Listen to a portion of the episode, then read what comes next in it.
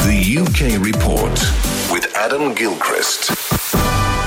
Adam on the phone line to us this morning. Good morning.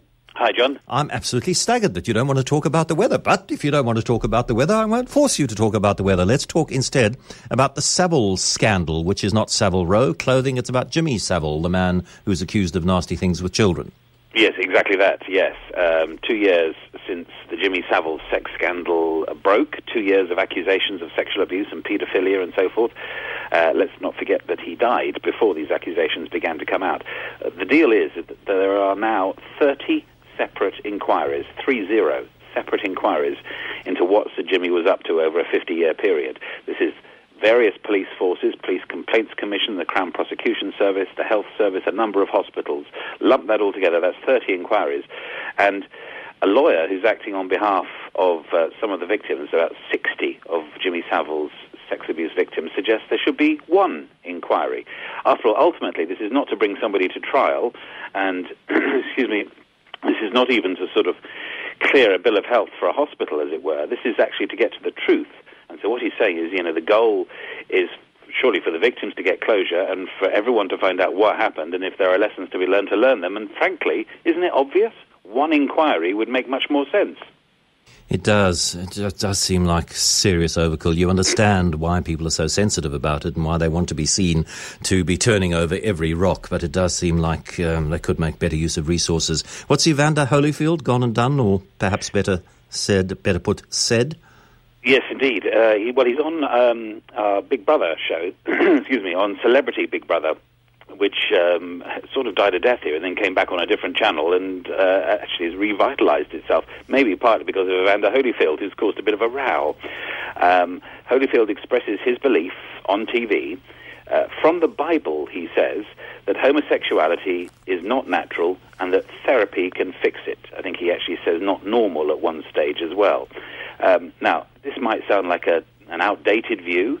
Um, you might regard it as 100% wrong and quoting the Bible. Is there really that stuff in the Bible? I suppose there's a lot of stuff you can quote, but is it, is it necessarily true? Anyway, the fact is, he was reprimanded by the show's producers for, as they put it, unacceptable language.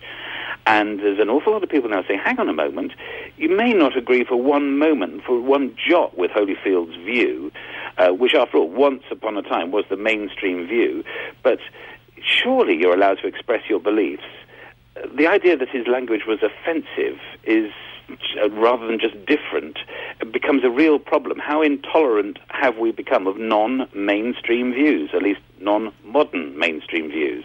Which is a very good question because there's the political correctness argument, and it just seems ridiculous that we're applying it here.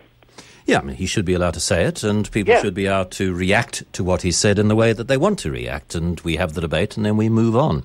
Cronyism, who's who's been accused of rewarding his chums? Yes, the prime minister. Ah. Uh, not for the first time. I mean, this does happen to people in power, doesn't it? You know, lo and behold, the brother-in-law takes a senior position in government or some such thing. In, in this case, we've seen it before with uh, some rather odd choices for that big business enterprise trip to China that David Cameron staged before Christmas.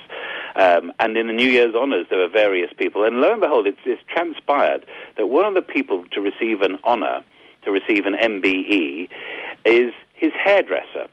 Uh, the man who cuts his hair at 90 quid a pop, um, it would have been double that if he was a woman, uh, whose other clients include Madonna and the TV presenters Ant and Dec, who says that his greatest skill is that he doesn't blab, and I'm respected for it.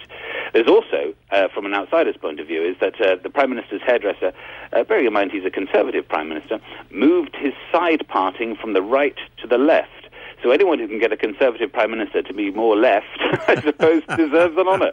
And that's what's happened. Oh, goodness me, that has made me laugh, and for that I thank you very much, Adam Gilchrist. You get an MBE. You get rewarded in the Queen's annual honours list if you cut the Prime Minister's hair. Ay, ay, ay, ay, ay.